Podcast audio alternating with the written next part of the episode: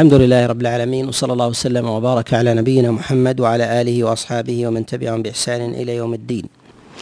أما بعد فنشرع في هذا المجلس بالكلام على الأحكام المتعلقة بسورة الأنعام وأول هذه المواضع هي قول الله جل وعلا وإذا جاءك وإذا جاءك الذين يؤمنون بآياتنا فقل سلام عليكم هذه الآية تتعلق بمسألة مهمة وهي مسائل التحية وتقدم معنا في سورة النساء الكلام على التحية وحكمها وكذلك أيضا ببعض فروع هذه المسألة في أولى الناس بالتحية.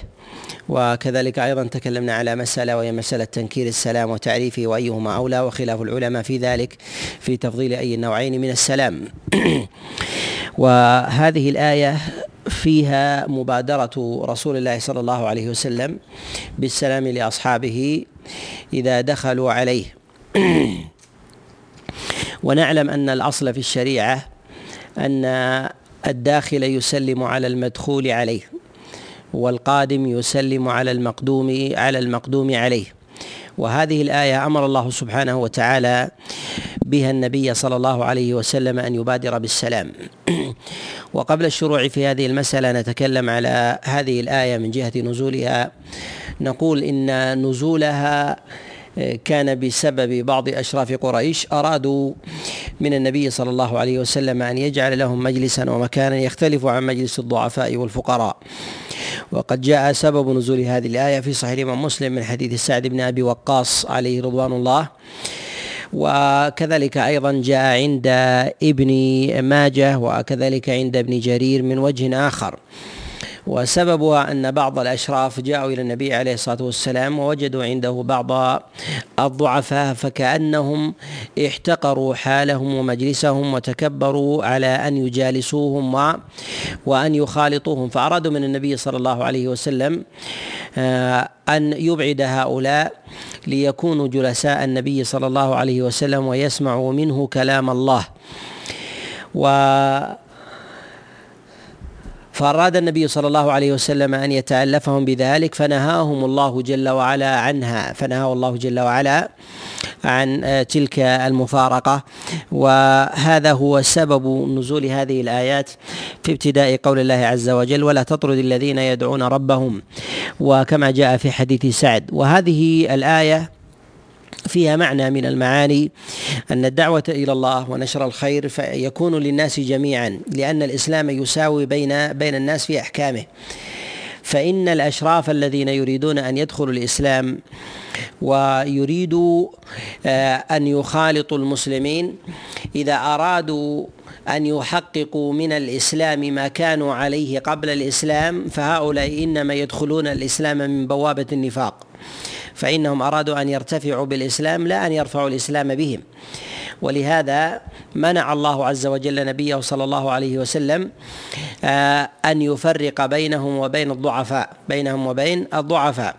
والعلة في ذلك أنهم لو فرق بينهم في مساء في المجالس والتعليم فإن الشريعة في أحكامها تخالط بينهم.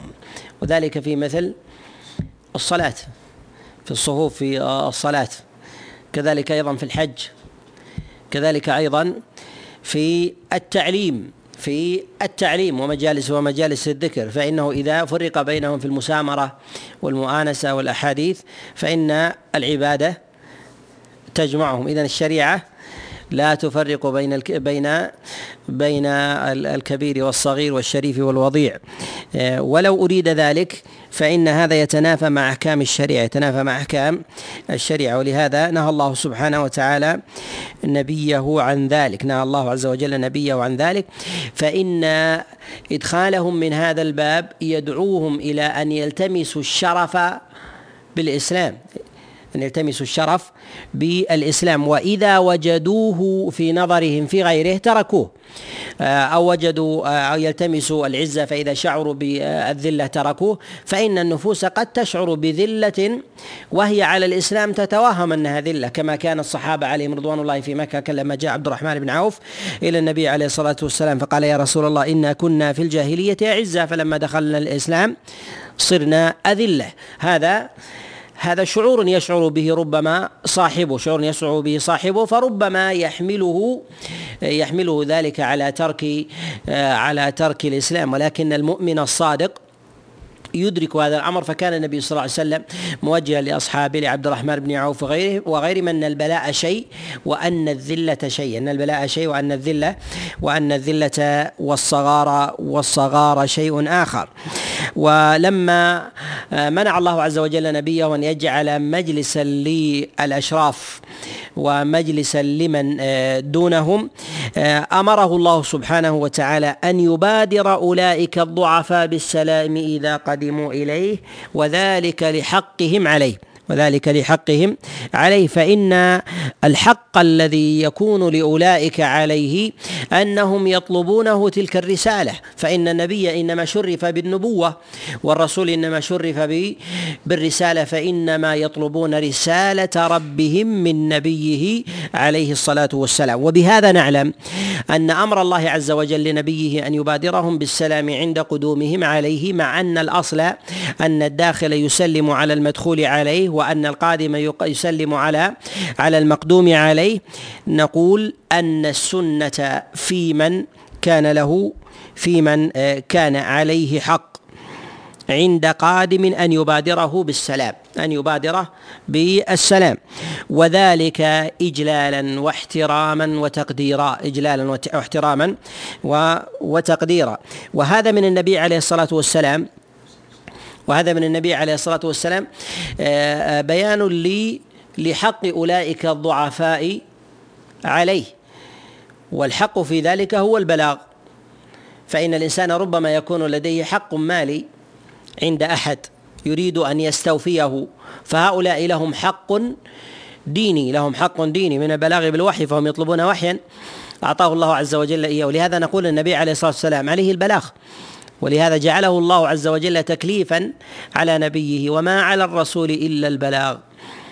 وما على الرسول إلا البلاغ. اذا ثمة حق للناس سواء كانوا من الأشراف أو كانوا أيضا آه، من ممن دونهم لهم لهم حق عليه. فأمر الله عز وجل نبيه عليه الصلاة والسلام أن يبادره ب أن يبادرهم بالسلام أن يبادرهم ب بالسلام. وهذا يستثني من الاصل وهذا يستثني من الاصل وقد جاء في حديث أبي هريرة في الصحيحين وغيرهما أن النبي صلى الله عليه وسلم قال يسلم الراكب على الماشي والكبير على الصغير. يسلم الراكب على الماشي والكبير على والصغير على الكبير والقائم على القاعد. وهذا فيه بيان للأصل العام ولكن هذا استثناء وهذا هذا استثناء. إذا قدم صاحب الحق إذا قدم صاحب صاحب الحق فإن المحقوق يبادر ب بالسلام يبادر بالسلام. وهذا يتباين أن تتباين في منازل الحق وغير ذلك وإنما جعلت الشريعة الأمر إليها في بيان أصل الحق في بذل السلام حتى لا يقوم الناس بتقسيمه على ما يهوون. على ما يهون. لهذا نجد أن الشريعة حينما جعلت السلام أنه يسلم الراكب على الماشي وأنه يسلم الكبير على الصغير وأنه يسلم القائم على القاعد. جعلت ذلك ميزانا وما جعلت شيئا من أمور الدنيا ميزان وذلك كالغنى والشرف والحسب والجاه وغير ذلك. ما جعلتها الشريعة ميزانا وإنما جعلت الحال وإنما جعلت جعلت الحال. فنقول إن الشريعة إنما ضبطت تلك الأحوال حتى لا يجتهد الناس بتقسيمها على على ما يهوون. فيسلم الفقير على الغني ويسلم والوضيع على الشريف وغير الحسيب على على الحسيب وغير ذلك فيقسمونها على أمر الدنيا فقسمت على الأحوال. واستثني منها ما دل الدليل عليه بأن الداخل بأن المدخول عليه يسلم على الداخل إذا كان له حق عليه إذا كان له حق عليه وذلك آه، في آه، طالب العلم على المعلم وكذلك أيضا آه، في طالب الخير لصاحب الخير لأن الله عز وجل آتاه خيرا فإنه يبذله للناس وهذا من من حق وهذا من حق البلاغ. في قوله هنا في قوله جل وعلا فقل سلام عليكم كتب ربكم على نفسه على نفسه الرحمة أنه من عمل منكم سوءا بجهالة ثم تاب من بعده وأصلح فإنه غفور رحيم. هذه الآية إنما جاءت بهذا السياق في بيان الحكم. تتضمن معنى أنه لا يشرع الكلام قبل السلام. لا يشرع الكلام قبل السلام. فالنبي عليه الصلاة والسلام يريد أن يبين حكم الله عز وجل يريد أن يبين حكم الله عز وجل وحكم الله سبحانه وتعالى في ذلك أنه كتب ربكم على نفسه الرحمة. فلم يأمر الله عز وجل ببيان ما كتب الله عليه قبل أن يبدأهم بالسلام. قبل أن يبدأ بالسلام ولهذا يشرع السلام قبل يشرع السلام قبل قبل الكلام. وهذا أيضا آه، يظهر أنه في مسألة آه، دخول الجنة كذلك. نجد أن أهل الجنة يدخلون الجنة والملائكة المدخول عليهم يسلمون. سلام عليكم. وهذا وهذا ظاهر أن أهل الجنة لهم حق على الملائكة بعد مجاوزة الحساب وكذلك أيضا تأمين الله عز وجل لهم وكتب الله عز وجل لهم الجنة. تبادرهم الملائكة بالسلام. تبادرهم الملائكة بالسلام. وهذا وهذا يؤيد هذه الآية وهذا يؤيد هذه هذه الآية. ثم آه، في الآية الثانية وقبل الخروج منها نتكلم على مسألة مهمة وهي أن بيان الأحق في بذل السلام لا يسقط آه، لا يسقط المبادرة لا يسقط المبادرة. أن المبادرة في ذلك أفضل. لهذا النبي صلى الله عليه وسلم يقول آه، وخيرهما الذي يبدأ بالسلام خيرهما الذي يبدأ يبدأ بالسلام. كذلك أيضا آه، فإن الصحابة كانوا يتسابقون حتى لو كان الإنسان جالسا ومر عليه غيره أن أن غيره يسبقه بالسلام. ولهذا جاء عند البخاري في كتاب الأدب المفرد من حديث بشير بن يسار أن عبد الله بن عمر لم يكن أحد يبدره بالسلام يعني يسبقه بالسلام. فكان يسبق كل أحد فكان يسبق كل كل أحد ببذل السلام سواء كان جالسا أو كان قاعدا أو كان أو كان كبيرا وذلك لكسب الأجر. يروى هذا المعنى عن جماعة من الصحابة. عن أبي بكر الصديق وكذلك أيضا عن عمر وكذلك أيضا عن عبد الله بن مسعود ويروى عن شريح وكذلك عامر الشعبي أن المبادرة بذلك مفتوحة وأن الشريعة إنما جعلت التفاضل في ذلك في أبواب في أبواب الأحق وأن الأحق في ذلك إذا قصر فيما وجب عليه فإنه لا حرج على الإنسان أن يبادر بذلك ليكسب بذلك الأجر ليكسب بذلك بذلك بذلك الأجر. في قول الله عز وجل وأن أقيموا الصلاة واتقوه تقدم معنا الكلام على صلاة الجماعة آه، في موضعين في آه، في صلاة الجماعة للرجال وصلاة الجماعة للنساء. في قول الله عز وجل واركعوا مع الراكعين وكذلك أيضا في آه، في صلاة النساء في قول الله عز وجل يا مريم اقنتي لربك واسجدي واركعي مع الراكعين. تقدم الكلام في مسألة صلاة المرأة مع الرجال. هل المقصود بذلك هو أن تصلي مع الرجال وأن تشهد الجماعة أم المراد بذلك أن تأخذ حكمهم؟ آه، تقدم الكلام آه، في ذلك وحكم صلاة الجماعة وخلاف العلماء في ذلك وذكرنا آه، الأدلة المرجحة لوجوب صلاة الجماعة من المرفوع والموقوف وذكرنا أيضا أقوال العلماء في هذه في هذه المسألة. في قول الله سبحانه وتعالى ومن ذريته داود وسليمان. ذكر الله عز وجل بعد ذلك في الآية التي تليها وزكريا ويحيى وعيسى وإلياس. عيسى نعلم أنه ولد بلا أب وأن الله عز وجل هنا قد نسبه إلى ذرية إبراهيم. على الخلاف في حالة الضمير هنا في قول الله جل وعلا ومن ذريته. المراد بذلك هو نوح المراد بذلك إبراهيم.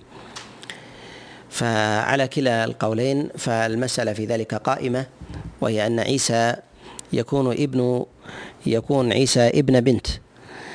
وهل ابن البنت يدخل في في الذرية في ذرية الإنسان؟ وهذا نحتاج إليه في بعض المسائل في مسألة الوقف والوصية. في الوقف الوصية إذا أوصى الإنسان إلى ذريته هل يدخل في الذرية أولاد البنات أم لا يدخلون في ذلك؟ هنا ذكر الله سبحانه وتعالى أن عيسى من ذرية من ذرية إبراهيم ونوح من ذرية إبراهيم ونوح. فهل آه، في هذا يدخل يدخل في ذلك أولاد البنات على سبيل العموم. نقول قد اختلف العلماء في هذه المسألة. اختلف العلماء في هذه في هذه المسألة على قولين. منهم من قال إن أولاد البنات يأخذون أحكام أولاد الأولاد وأنهم يدخلون أيضا في ذرية في ذرية الإنسان ويستدلون بهذه الآية. يستدلون بهذه الآية ويستدلون كذلك أيضا في قول النبي عليه الصلاة والسلام كما جاء في الصحيحين في قوله للحسن بن علي إن ابني هذا سيد. إن ابني هذا سيد وهو ابن بنته عليه الصلاة والسلام. وكذلك أيضا يستدلون بما جاء في الصحيح في قوله عليه الصلاة والسلام ابن أخت القوم منهم ابن أخت القوم القوم منهم. ومن العلماء من يقول بأن أولاد البنات لا يكون لا يكونون من ذرية من ذرية الرجل وهذا الذي آه الذي آه يقول به الإمام أحمد رحمه الله في المشهور عنه والقول الأول هو رواية عن الإمام أحمد ولكن الثاني هو الأشهر أن أولاد البنات لا يكونون من ذرية الإنسان عند وصيته عند عند وصيته.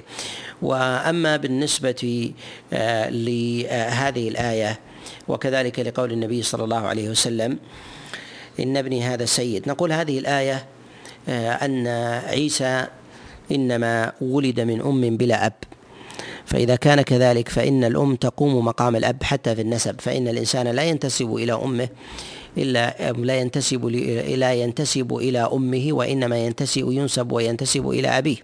فيقول فلان ابن فلان. فلان ابن فلان ولا يخرج عن هذا الاصل ولا يخرج عن هذا الاصل وإن جاز نسبته إلى نسبته إلى إلى أمه وهذا وهذا معروف سائغ ولكن نقول هو خلاف الاصل هذا خلاف خلاف الاصل ولما لم يكن لعيسى لم يكن لعيسى أب قامت الأم مقام مقام الأب أخذت حكم حكم الأب. وهذا نجده ظاهر حتى من جهة حتى من جهة النسب بالنسبة للأم. فإن ما يعرف عند العرب وما يعرف أيضا في صدر الإسلام عن بعض الأجلة نجد أن من ينسب لأمه لا ينسب إلى إلى أبيها. لا ينسب إلى أبيها وإنما يرجع إلى أبيه وإنما يرجع إلى إلى أبيه. فتجد مثلا من ينسب إلى أمه كمحمد بن الحنفية كمحمد بن الحنفية. فيقال محمد بن الحنفية لكن لا ينسب إلى إلى جده من أمه لا ينسب إلى جده من أمه. فيرجع إلى إلى أبيه بخلاف عيسى فإنه ينسب إلى أمه وينسب أيضا إلى إلى أبيها وينسب كذلك إلى أبيها. فنقول حينئذ إن إن الأم قامت مقام الأب. قامت مقام الأب فهذا الحكم استثناء لا اختيار للإنسان فيه لا اختيار للإنسان للإنسان للإنسان فيه. وأما أيضا في قول النبي عليه الصلاة والسلام للحسن بن علي إن ابني هذا سيد فنقول إن الأمر في ذلك أمر تشريف وهو من نسبه عليه الصلاة والسلام ومن نسبه عليه الصلاة والسلام. ولكن الأصل الأصل في ذلك أن النسب يكون إلى الذكور. وهذا ما تجري عليه العرب. هذا ما تجري عليه العرب ولا يوجد من النصوص الصريحة من ظواهر القرآن وظواهر السنة ما يخالف ذلك. ولهذا يقول الشاعر بنونا بنو أبنائنا وبناتنا بنوهن بنو الرجال الأباعد يعني أن الرجل من جهة من جهة أبنائه أولاده هم أبناء أولاده هم أبناء أبنائه.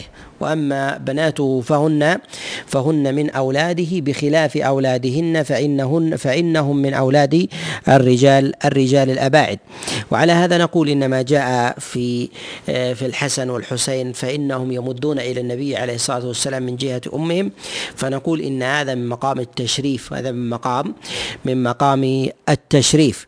ومقام التشريف غالب وذلك لعظم المنسوب إليه فإن النبي صلى الله عليه وسلم المرد إليه هو أعظم أعظم مرد والنسب إليه هو أعظم أعظم النسب وأشرفه.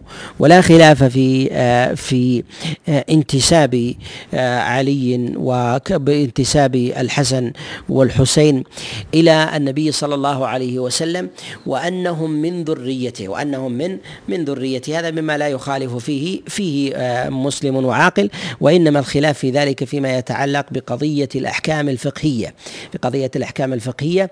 ولهذا نجد أن الإرث لو قام آه، فيهم لكان لي لكان لأبناء أبنائه ولأبنائه إن كانوا إن كانوا إن كانوا موجودين دون دون أبناء الأبناء. وكذلك للبنت لكنه لا يتعدى لا يتعدى إلى أبناء الأبناء. هذا على تقدير على تقدير أن ما تركه النبي عليه الصلاة والسلام يورث وعلى تقدير وجود الأبناء والبنات. وله خصوصيته عليه عليه الصلاة والسلام آه، في ذلك.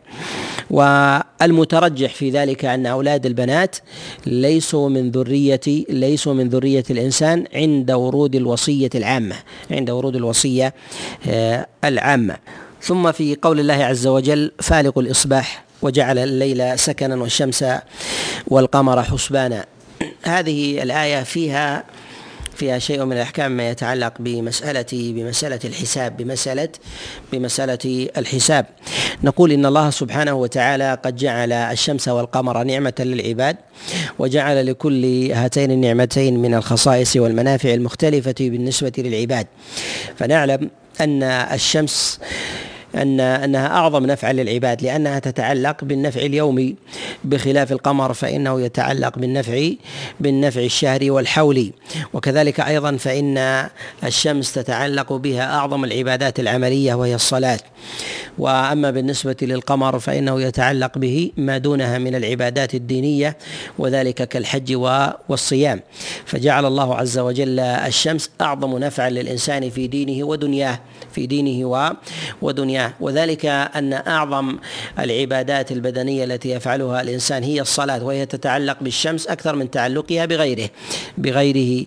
وكذلك أيضا بالنسبة لدنياه فإن معاش الإنسان آه، وضربه في الأرض يحتاج فيه إلى الضياء يحتاج فيه إلى إلى الضياء. وهذا يتعلق بالشمس أكثر من تعلقه به بغيره.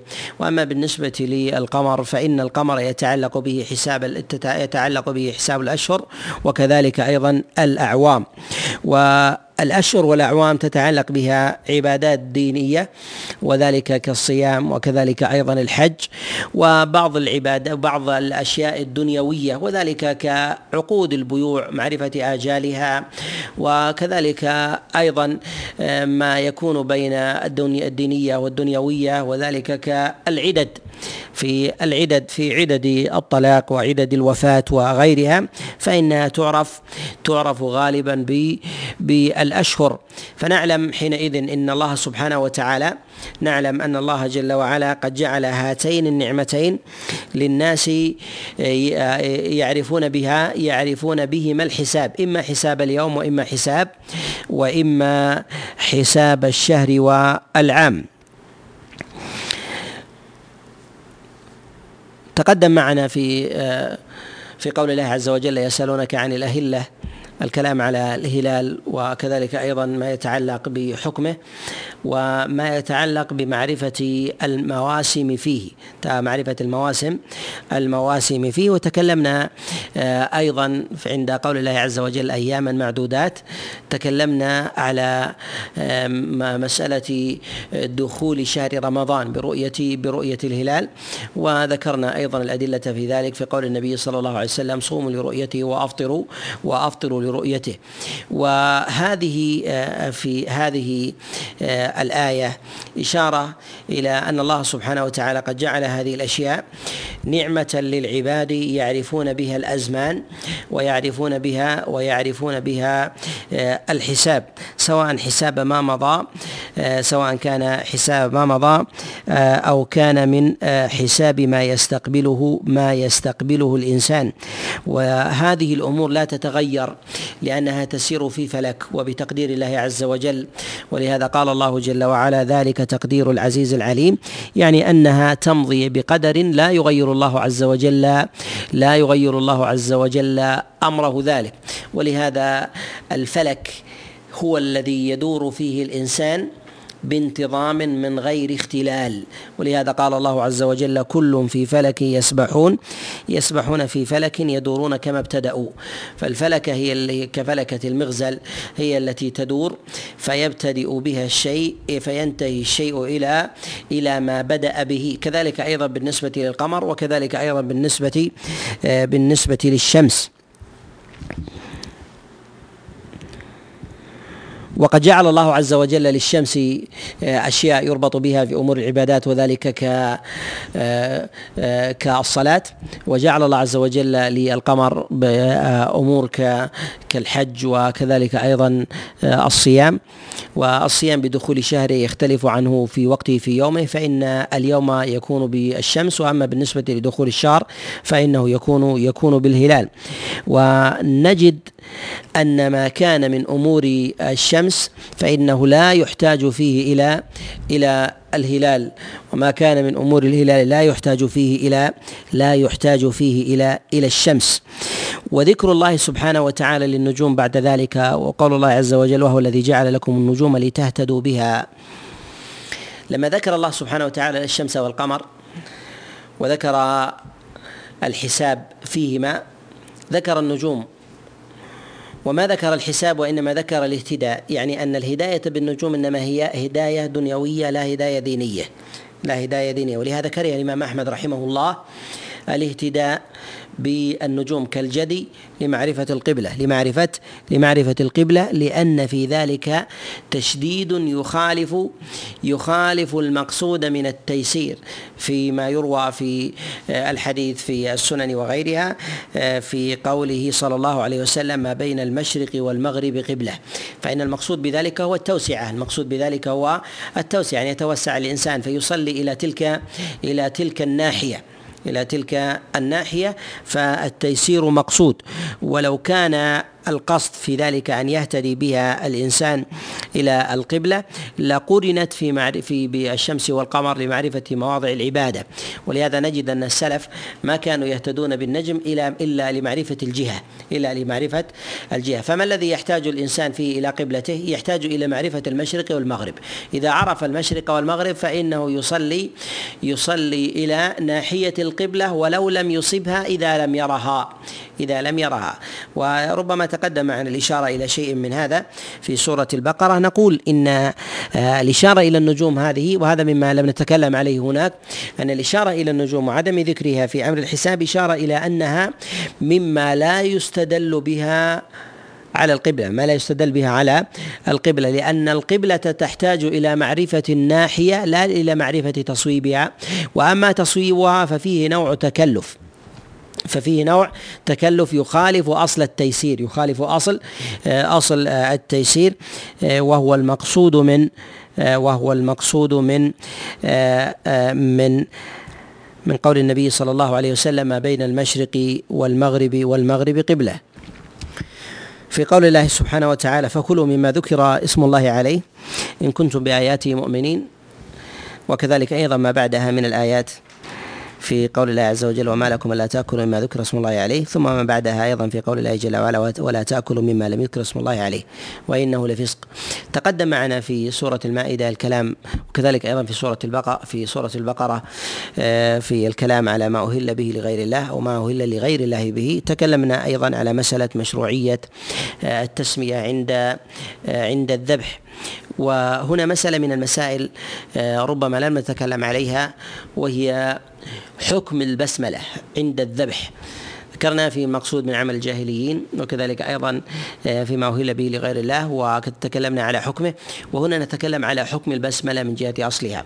هل البسملة في ذلك واجبة متعينة أو مستحبة؟ وإذا قلنا بوجوبها فهل إذا تركها الإنسان عمدا تحرم ذبيحته كحرمة كحرمة الميتة؟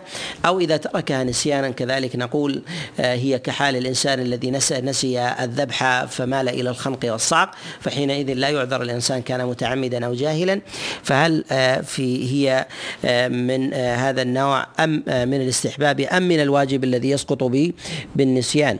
نقول قد اختلف العلماء في ذلك على أقوال ثلاثة على أقوال على أقوال ثلاثة. ذهب بعض العلماء وهذه الأقوال كلها روايات عن الإمام أحمد رحمه الله. القول الأول قالوا إن البسملة عند الذبح سنة. أن البسملة عند الذبح سنة وأن الله عز وجل إنما أمر بها آه، لمنافاة أهل الشرك فإنهم كانوا لا يذبحون إلا إلا ويذكرون أصنامهم فيهلون به لغير الله فيهلون به لغير لغير الله. فلا يمكن أن يزال ذلك الأمر إلا بذكر ضده وضده في ذلك هو ذكر آه، اسم الله عز وجل على آه، على المذبوح فأمر الله عز وجل بذلك فأمر الله سبحانه وتعالى بذلك. وقوله جل وعلا وقوله قوله جل وعلا ولا تأكلوا مما لم يذكر اسم الله عليه. هذا هو شبيه بنهيه سبحانه وتعالى في السابق بالنهي عن أكل ما أهل به لغير لغير الله فالعلة في ذلك في ذلك واحدة. وهذا القول هو الذي ذهب إليه الإمام الشافعي ورواية عن الإمام أحمد رحمه الله. القول الثاني قالوا بأن البسملة عند الذبح واجبة ولكنها تسقط بالنسيان والجهل تسقط بالنسيان بالنسيان والجهل. وهذا الذي ذهب إليه جمهور العلماء وهو قول الإمام مالك وأبي حنيفة ورواية عن الإمام أحمد رحمه الله. قالوا هي في ذاتها واجبة لظاهر الآية وكذلك فإنها تسقط بالنسيان تسقط بالنسيان. وهذا الذي ذهب إليه جماعة من أصحاب النبي عليه الصلاة والسلام فقد صح ذلك عن عبد الله بن عباس. قد صح ذلك عن عبد الله عن عبد الله بن عباس. القول الثالث قالوا بأن التسمية عند عند الذبح واجبة. ومن تركها متعمدا أو ناسيا. كمن ترك الذبح متعمدا أو ناسيا. فيجعلون حكمها كحكم المخنوقة نسيانا. فحكمها أنها ميتة. قالوا ورفع الحرج في ذلك يكون برفع الإثم. لا باستباحة وحل وحل البهيمة. وهذا القول مروي عن الإمام أحمد رحمه الله وقال به بعض الأئمة من المحققين كابن تيمية رحمه الله. والأظهر في ذلك أن التسمية أن التسمية في ذلك مشروعة والقول بوجوبها ليس ببعيد ولكن القول بأنها ميتة عند نسيانها يخالف الدليل يخالف يخالف الدليل. اولا بالنسبة لهذه الآية في قول الله عز وجل ولا تأكلوا مما لم يذكر اسم الله عليه نقول إن المراد بذلك وما أهل به لغير الله.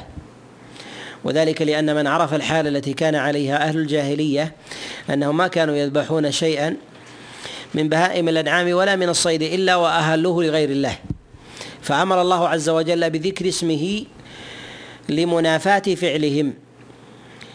والأمر بذكر اسمه ليس مقصودا لذاته وإنما أريد به هو إزالة إزالة ذلك ذلك الشيء.